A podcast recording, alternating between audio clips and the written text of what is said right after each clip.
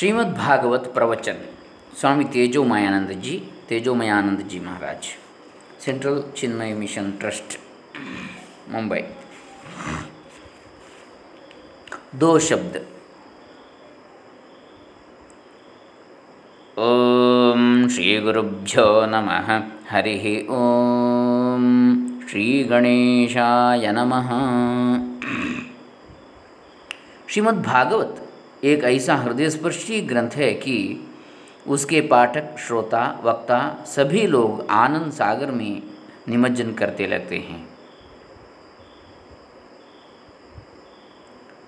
सर्वोत्कृष्ट ज्ञान प्राप्ति के साथ साथ ही उनका हृदय दिव्य भक्ति रस से भी आप्लावित हो जाता है। यह भक्ति रस ही मनुष्य की परम उपलब्धि है।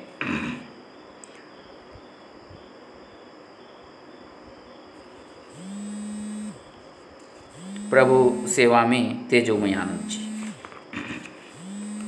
पूज्य स्वामी तेजोमयानंद जी द्वारा श्रीमद् भागवत सप्ताह के अवसर पर पूज्य स्वामी चिन्मयानंद जी का उद्घाटन भाषण। मित्रों, इतिहास का एक महानतम चमत्कार है। हिंदू धर्म का वैदिक काल से अब तक का दीर्घ एवं अंतहीन इतिहास। इसलिए कि वह हिंदू धर्म सारे धर्मों और दर्शनों का मूल स्रोत है। भले ही अपने घोर अज्ञान के कारण हम इसका खंडन करें, किंतु आज भी हम हिंदू हैं।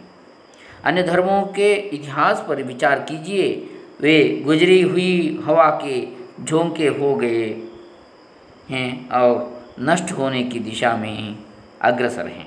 फिर हिंदू धर्म ही कैसे बचा रहा? हमारे यहाँ तो ईसाई व इस्लाम जैसे संगठन भी नहीं थे, फिर भी वह बचा रहा।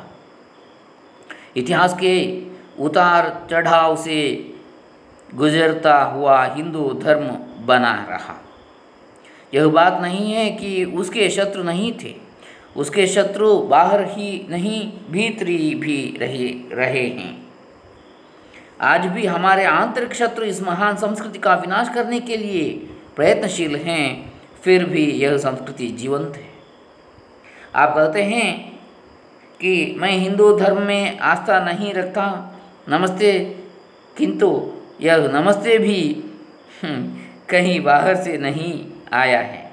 यह कैसे बचा रहा? हिंदू धर्म के लचीलेपन के कारण ही यह बचा रहा। वृक्ष अपने कैम्बियम से विकसित होता है। छाल के नीचे की एक परत जो पौधे के बढ़ने में सहायक होती है। वह भीतर से विकसित होता हुआ पौधे से बढ़कर स्वस्थ विशाल वृक्ष हो जाता है। कैम्बियम भीतर से बढ़ता है, जैसे कि कोई गर्भिणी बच्चे के बढ़ने के साथ स्वयं भी फैलती जाती है। उसी प्रकार जब वृक्ष बढ़ता है तो बाहरी छाल उसके लिए स्थान देती है, दे देती हैं। किंतु वृक्ष को छोड़ती कभी नहीं। यह वृक्ष को बांधे रखती है, केम्बियम भीतर से और छाल बाहर से बांधे रखती है। हमारे धर्म अर्थात हिंदू धर्म में विकास, विकसित होने की क्षमता है, जिससे कि वह समाज को तब भी बांधे रखता है, जब वह अत्यधिक बढ़ जाता है। क्या आज भी वैदिक समाज हम में नहीं है? विश्व के सभी ऐतिहासिक परिवर्तन हमारे यहाँ भी हुए हैं। किंतु इन परिवर्तनों के होते हुए भी, चाहे युद्ध हो या शांति, अकाल हो या संपन्नता हिंदुत्व हमें बांधे रहा। यह क्षमता अन्य धर्मों में कभी ही पाई जाती है। वे विकसित न होकर मतान हो जाते हैं। वे समाज को कुचल डालते हैं, उसे विकसित नहीं होने देते। तभी भीतर से विद्रोह होता है और धर्म नष्ट हो जाता है। कितने धर्म और संस्कृतियाँ आई और चली गई, ग्रीक, रोमन, मेसिडोनियन आदि। उन्होंने आकर समाज की वसुतः सेवा की, कला और साहित्य में संस्कृति के वैभवशाली युग लाई। किंतु फिर इतिहास के एक मोड़ पर वे लुप्त हो गई। ऐसा क्यों? क्योंकि वे जन जन के जन जन को उनकी नई आकांक्षाओं और आवश्यकताओं वाले और जीवन में नए प्रयोगों के लिए उत्सुक व्यक्तियों को समेटे नहीं रख सकी। ऐसा नहीं है कि एक समुदाय के रूप में हिंदुओं की ऐसी आकांक्षाएँ एवं आशाएँ कभी नहीं रहीं, किंतु यह धर्म स्वयं बढ़कर उन्हें समेटे रहने में समर्थ रहा। इस धर्म के अनेक प्रमुख लक्षणों में यह भी एक है। यह समझने की आवश्यकता है कि वैदिक काल में एक पद्धति के रूप में कोई भक्ति आंदोलन नहीं था। क्यों? क्योंकि उस समय व्यक्ति बहुत बुद्धिजीवी थे, उनके मन में कम से कम इच्छाएँ थी। अतः उनकी बहिर्मुखीता भी बहुत कम थी। वे सब जन्मतः चिंतनशील थे। उनका जीवन सरल था और उनका देश सुंदर था, जिसमें लोभी व्यक्तियों ने वृक्ष नहीं उजाड़े थे। प्राकृतिक संपदा प्रचुर मात्रा में थी। उस संपन्नता के बीच भी मानव की आकांक्षाएँ कम से कम थीं। अतः वह बहुत चिंतनशील हो गया। सारे वैदिक साहित्य में ज़ोर बौद्धिक चिंतन पर ही था। महाभारत युद्ध में प्रारंभ के समय तक, बल्कि उससे बहुत पहले ही लोग आत्म केंद्रित तृष्णाग्रस्त हो गए। वे अपनी इच्छाओं के पूर्ति समाज के अन्य सदस्यों की उपेक्षा करके भी करना चाहते थे। उनके मन चंचल हो गए और ऐसे व्यक्तियों के लिए बैठकर चिंतन करने का मार्ग असंभव होने लगा।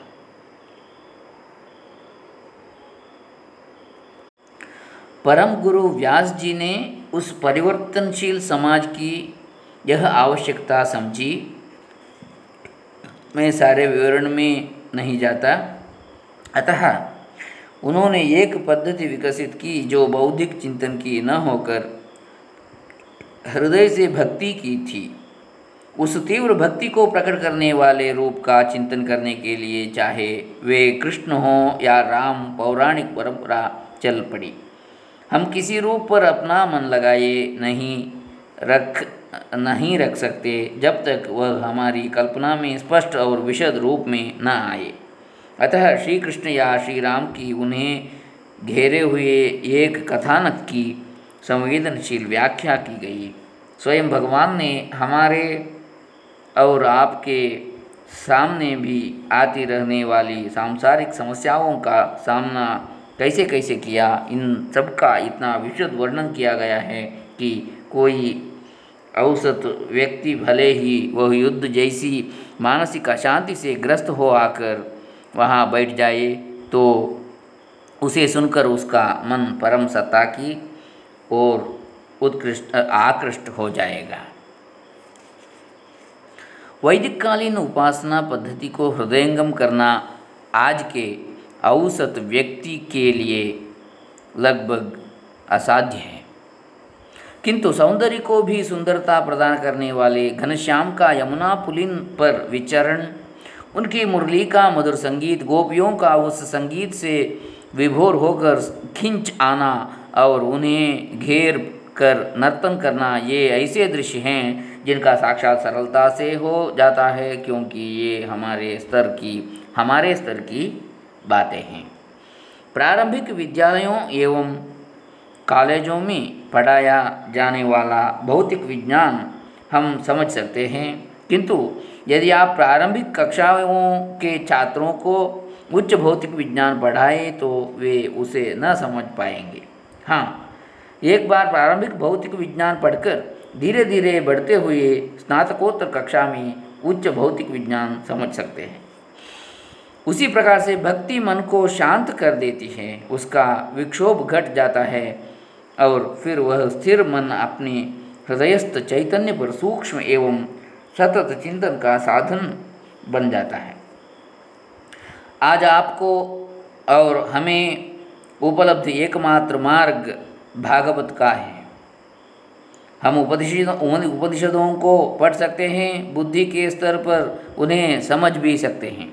किंतु ऐसे समझने मात्र से उपनिषदों की उपलब्धि नहीं हो सक हो जाती। हमें उन्हें अपने जीवन में उतारना होगा।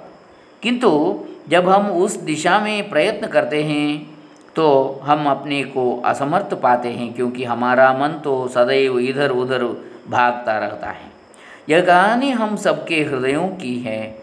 इसमें गोपनीयता की कोई बात नहीं है। हम में से प्रत्येक कामी, लोभी, स्वार्थी और आत्म केंद्रित है। ऐसी स्थिति में स्थित हम उस महत्तम का ध्यान कैसे करें? मन को उसके भ्रमण से खींच कर यह समझने को कैसे प्रेरित करें कि भगवान के चिंतन में उच्चतर आनंद और अधिक आह्लाद है।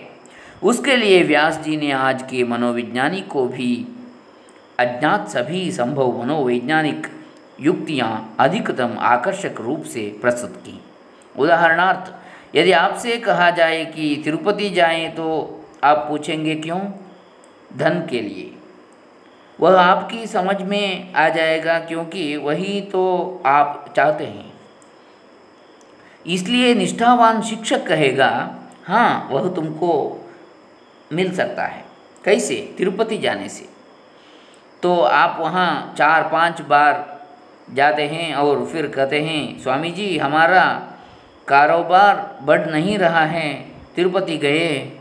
हाँ गया। कैसे? अपनी कार से। बस तभी तो नहीं बढ़ जा, बढ़ रहा है। तुम्हें पैदल जाना चाहिए। ऐसा? आप हाँफते हुए चार पाँच बार पुनः जाते हैं, जाते हो। तो आपका आपका स्वास्थ्य तो सुधारता है, किंतु कारोबार नहीं बढ़ता। स्वामी जी हमें लगता है कि इससे काम होगा नहीं। क्यों? तुम पैदल गए थे? हाँ पैदल ही तो गया था। चलते समय क्या कर रहे थे? बस सांस ले रहा था। नहीं, तुमको गोविंद गोविंद गोविंद जपना चाहिए। अब होता है, यह है कि जैसे जैसे आप भगवान का नामोच्चारण करते हुए बढ़ते हैं तो आपकी भगवान में श्रद्धा भी बढ़ती है। फिर आप वहाँ पहुँचते हैं पहुँचते हैं। तब तक कारोबार भी बढ़ जाएगा, क्योंकि कारोबार सदा ही गिरा हुआ नहीं रह सकता। देखिए, यदि कारोबार गिरा पड़ा है तो वह इस कारण कि आप पर्याप्त चतुर नहीं हैं। अब गलतियाँ कर कर के आप चतुर हो गए हैं। जब आपका कारोबार संभल जाता है तो आपकी गोविंद में आस्था बढ़ जाती है। आप कह उठते हैं, देखिए, यह सब भगवान तिरुपति वेंकटाचलपति के कारण हैं, उन्हीं की कृपा है। फिर आप प्रतिमास गोविंद गोविंद जपते पैदले पैदल जाने लगते हैं। आपका स्वास्थ्य सुधारता है, आस्था बढ़ती है और कारोबार फलता फूलता है। कहने का तात्पर्य यह है कि यदि आपसे कहा जाता है कि कारोबार में सुधार के लिए आपकी आस्था बढ़नी चाहिए तो आप कह देते हैं कि, भला आस्था कहाँ से लाऊं?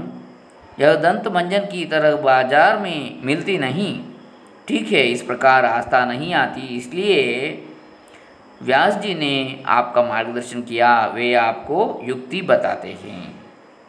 इसी प्रकार सभी पुराणों में सैकड़ों छोटी छोटी युक्तियाँ दी गई हैं, जो हम सबके लिए और सभी स्तरों के लिए उपयुक्त हैं। ये पुस्तकें, ऐसी वैज्ञानिक पुस्तकें हैं इसी कारण हमारे पूर्वज इन्हें पढ़ते रहे। निसंदेह उनका मन ही मन कहीं और था। उनका यह आदर्श नहीं था। अतः वे बस पाठ करते हैं करते रहे। इस पर उन्होंने कभी विचार नहीं किया कि क्या पढ़ रहे हैं। वे समझते थे कि भगवान उनका पाठ सुनेगा। भले ही वे स्वयं न सुने, भगवान सुनेगा और उस पर ध्यान देगा और उन्हें मोक्ष मिल जाएगा। यहाँ आप सभी गंभीरता से अध्ययन निरत हैं। स्वामी जी भागवत के आंतरिक भाव और सौंदर्य पर प्रकाश डालने में बहुत दक्ष हैं। ध्यानपूर्वक सुने। जो गंभीर हैं, वे छुट्टी ले लें। यदि अधिकारी छुट्टी न दें तो भी आप कार्यालय जाना बंद कर दें। अंत में आप पाएँगे कि अधिकारी कहता है तो आप वापस आ गए। धन्यवाद। बैठिए। यह अवश्य भावी है। ध्यान से सुनिए। कथानकों और विचारों का श्रवण करते समय उनके स्वयं अपने जीवन में उतारें। विज्ञान की पाठ्य पुस्तक की भांति उसका गंभीर अध्ययन करें। आप पाएँगे कि आपको बहुत लाभ हुआ उससे। कहीं अधिक जो आपको उपनिषदों, पढ़, उपनिषदें पढ़ने, गीता स्मरण रखने और विवेक चूड़ामणि रटने से हुआ। आप पाएँगे कि भागवत में विषयाशक्ति है राग द्वेष है, क्रूरता है और अपराध वृत्ति भी है। श्री कृष्ण ने आवश्यकता अनुसार सुंदर असत्य करने में संकोच नहीं किया। आपको भी लगता है कि ठीक किया। क्यों? क्योंकि ऐसे झूठ से कोई खराबी नहीं है जिससे अंत में समाज को आनंद प्राप्ति हो। ठीक ही किया गया है। आप पाएँगे कि आपके सभी स्तरों के और सभी प्रकारों के संदेहों और प्रश्नों का इससे निराकरण हो गया। प्रश्नोत्तर के रूप में नहीं, बल्कि एक क्रियाशील पूर्ण पुरुष के चित्रण के रूप में, जीवंत एवं संवेदनशील चित्र के रूप में, जो पुरुष इसी दुखमय संसार में रहा जिसमें आप और हम रहते हैं, और आपको लगने लगता है कि यदि वे इस प्रकार रह सके और चुनौतियों का सामन सामना कर सके तो हमारी चुनौतियाँ तो उनकी तुलना में कुछ भी नहीं हैं। हम भी उनका सामना कर सकेंगे। इस प्रकार इससे प्रेरणा ग्रहण करें, अपनी संस्कृति पर गर्व करें और सच्चे हिंदू की भांति जिए। बहुत बहुत धन्यवाद। हरि ओम। ये स्वामी चिन्मयानंद जी की पीठिका। अब श्रीमद् भागवत प्रवचन स्वामी तेजोमयानंद जी की।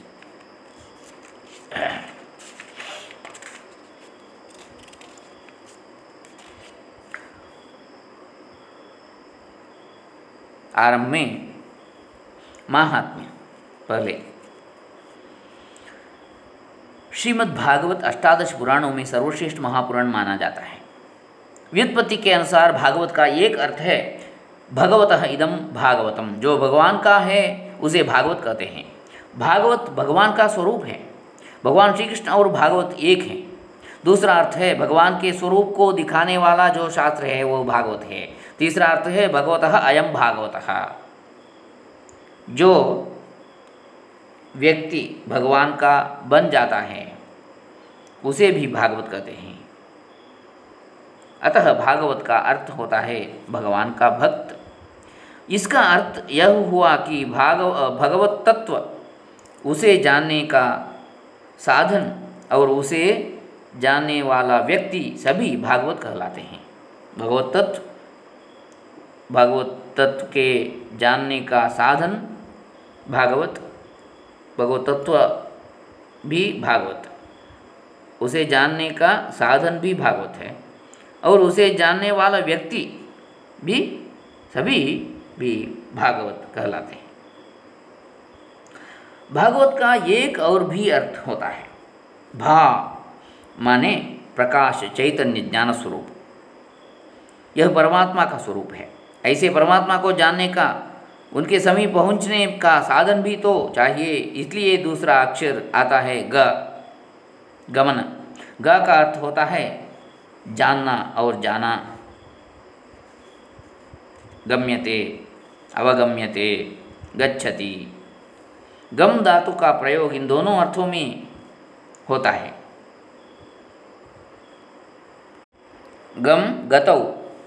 गति मतलब जानना और जाना। हमें भगवान के पास पहुँचना है। यद्यपि भगवान हमारा अपना स्वरूप ही है, तथापि अभी हम उनसे बहुत दूर हैं। बीच में क्या आ गया है? भवसागर। ऐसा लगता है कि हम इस किनारे हैं। भगवान दूसरे किनारे पर हैं और बीच में एक विशाल सागर है। उसे पार करने के लिए नौका चाहिए। इसी को तरणी कहते हैं। जो भा माने भगवान, ग माने जानना या पहुँचना और त माने तरणी या नौका। बीच में वह अक्षर रह गया। हम जिस नौका में बैठो उसमें कहीं छेद हो तो पार ले जाने के स्थान पर वह नौका हमें डुबा देगी। अतः नौका श्रेष्ठ, सुदृढ़ होनी चाहिए। तो वह माने वर श्रेष्ठ। इस प्रकार भागवत का अर्थ हुआ, हमें भगवान के पास पहुँचाने वाली श्रेष्ठ तरणी नौका। अद्भुत है। भागवत को केवल ग्रंथ न समझें। श्रीमद् भागवत भगवान का स्वरूप है, भक्त का स्वरूप है और साधन का भी स्वरूप है। यहाँ पर द्वैत नाम की कोई चीज़ ही नहीं है। विचार करने पर बीच में देखने वाला भव सागर भी असिद्ध हो जाता है और ज्ञाता होता है कि वहाँ कुछ है ही नहीं। अतः भागवत शब्द का अर्थ हुआ अद्वय ज्ञान और वह भगवान ही है। इस संक्षिप्त विचार का ही विस्तृत वर्णन आगे भागवत महात्म में किया गया है।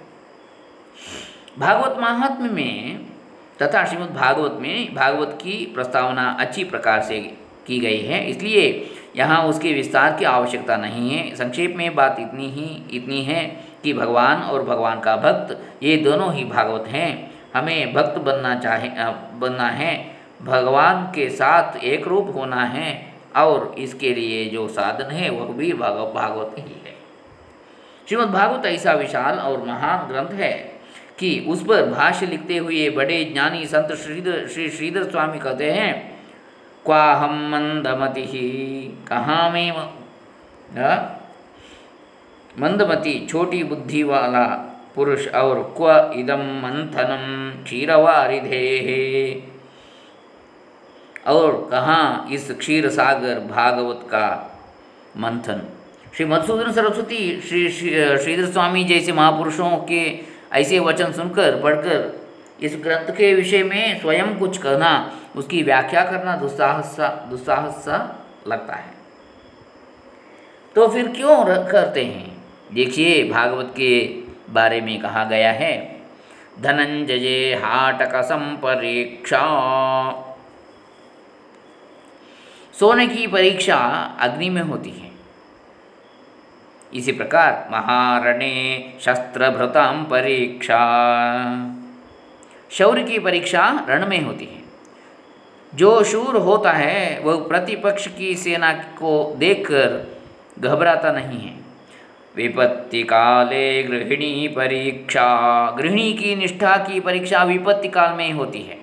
और विद्यावताम भागवते परीक्षा। विद्वानों की परीक्षा भागवत के व्याख्यान में होती है। यद्यपि लोग यही समझते हैं कि श्रीमद् भागवत एक सामान्य ग्रंथ है और सामान्य लोगों के लिए है। वास्तव में भागवत का विवेचन तो विद्वानों की परीक्षा है। इसमें साहित्य का, व्याकरण का, वेदांत का, सृष्टि का तथा और जितने भी प्रकार का ज्ञान है, वह सब आ जाता है। अतः इसमें अपनी विद्वत्ता की परीक्षा हो जाती है। यदि कोई स्वयं को विद्वान माने तो उसकी परीक्षा यहाँ हो जाती है। लेकिन हम स्वयं को विद्वान मानते ही नहीं। हमें तो केवल भगवान के नाम का और गुरु परंपरा का आधार है। यह मात्र विनम्रता नहीं, वास्तविकता है। यह मात्र विनम्रता नहीं, वास्तविकता है। यह सब भगवान के और गुरु जी के कृपा आशीर्वाद का प्रागट रूप प्रगट रूप है।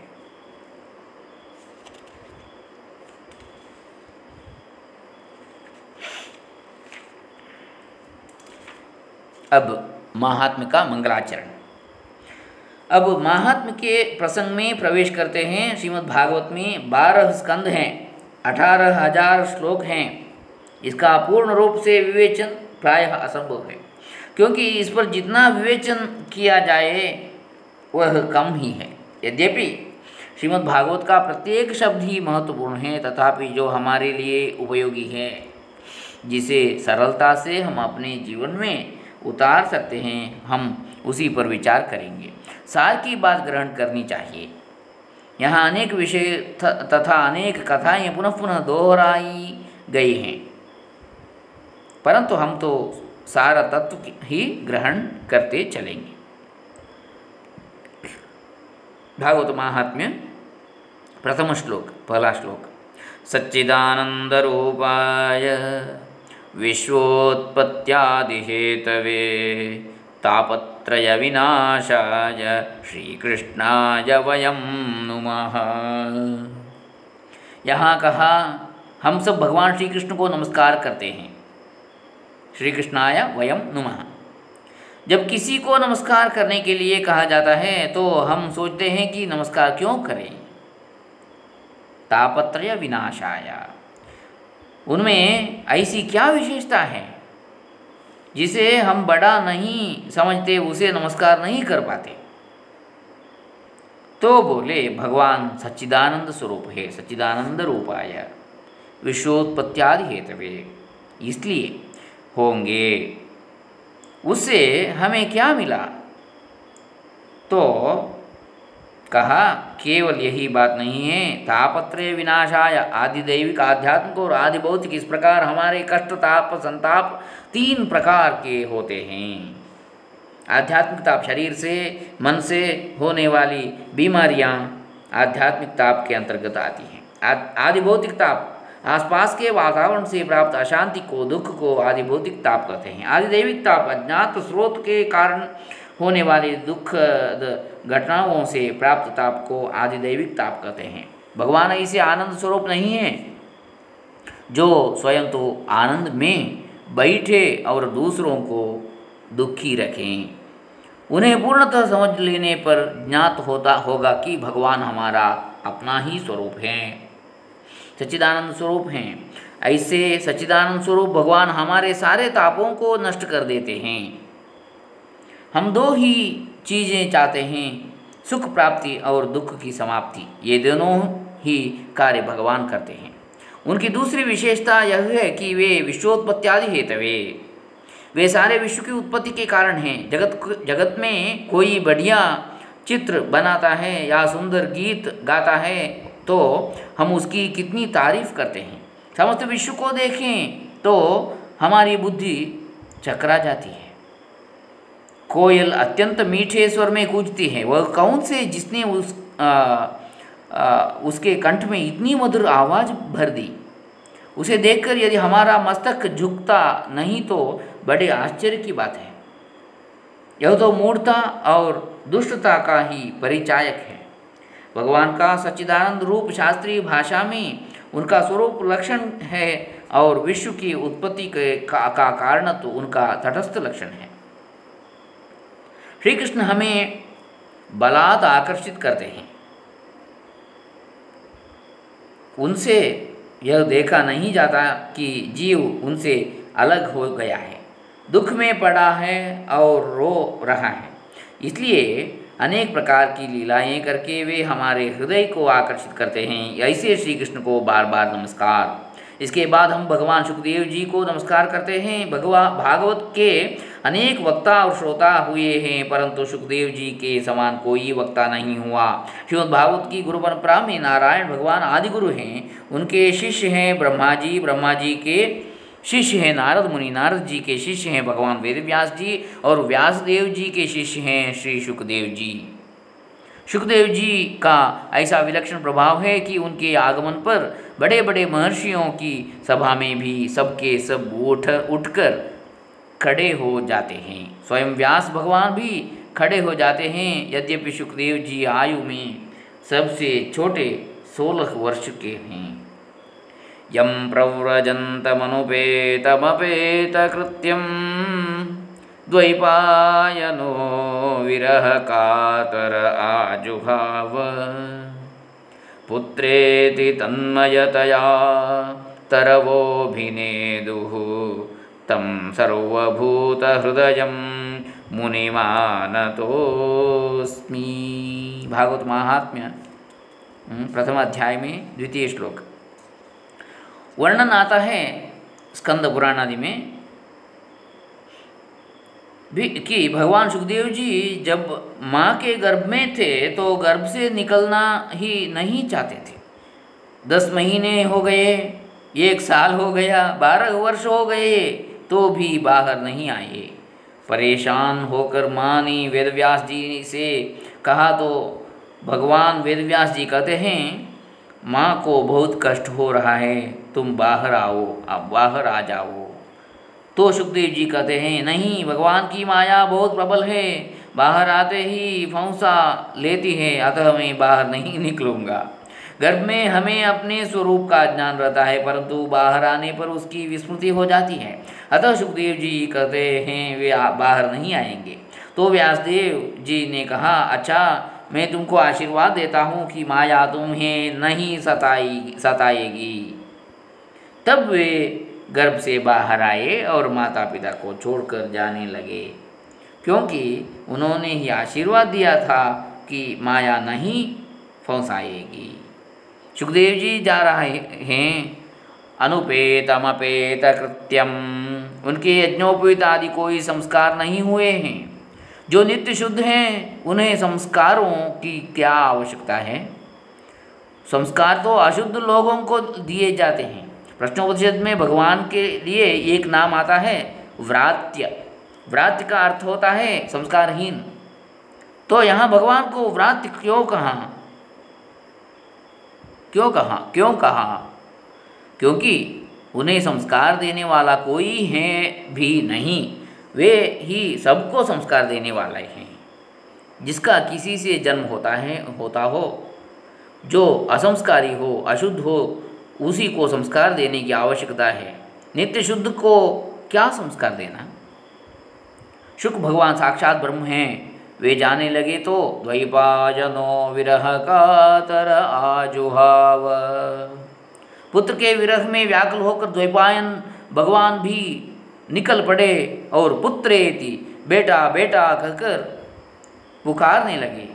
लेकिन देखो, आश्चर्य यह है कि तन्मयतया तरवोभिनेदु सुखदेव जी प्राणी मात्र के साथ ऐसे एक रूप हो गए थे कि उनकी ओर से वेदव्यास जी को पेड़ों ने उत्तर दिया। इस प्रकार जो सर्वभूतांतरा सर्वभूतात्म भूतात्मा हो चुके हैं, तम सर्वभूत हृदय उन सुखदेव जी को मैं बार बार प्रणाम करता हूँ। अब आज का प्रवचन समाप्त करूँगा। हरे राम, हरे कृष्ण। ಸ್ವಾಮಿ ಚಿನ್ಮಯಾನಂದಜಿ ಚರಣಾರ್ವಿಂದ ಅರ್ಪಿತಮಸ್ತು. ಸ್ವಾಮಿ ತೇಜೋಮಯಾನಂದಜಿ ಚರಣಾರ್ವಿಂದ ಅರ್ಪಿತಮಸ್ತು. ಶ್ರೀಕೃಷ್ಣ ಅರ್ಪಣಮಸ್ತು ಬ್ರಹ್ಮ ಅರ್ಪಿತಮಸ್ತು ಓಂ ತತ್ಸತ್. ಸರ್ವೇ ಜನ ಸುಖಿನೋ ಭವಂತು. ಲೋಕಾ ಸಮಸ್ತ ಸುಖಿನೋ ಭವಂತು. ಹರಿ ಓಂ ತತ್ಸತ್.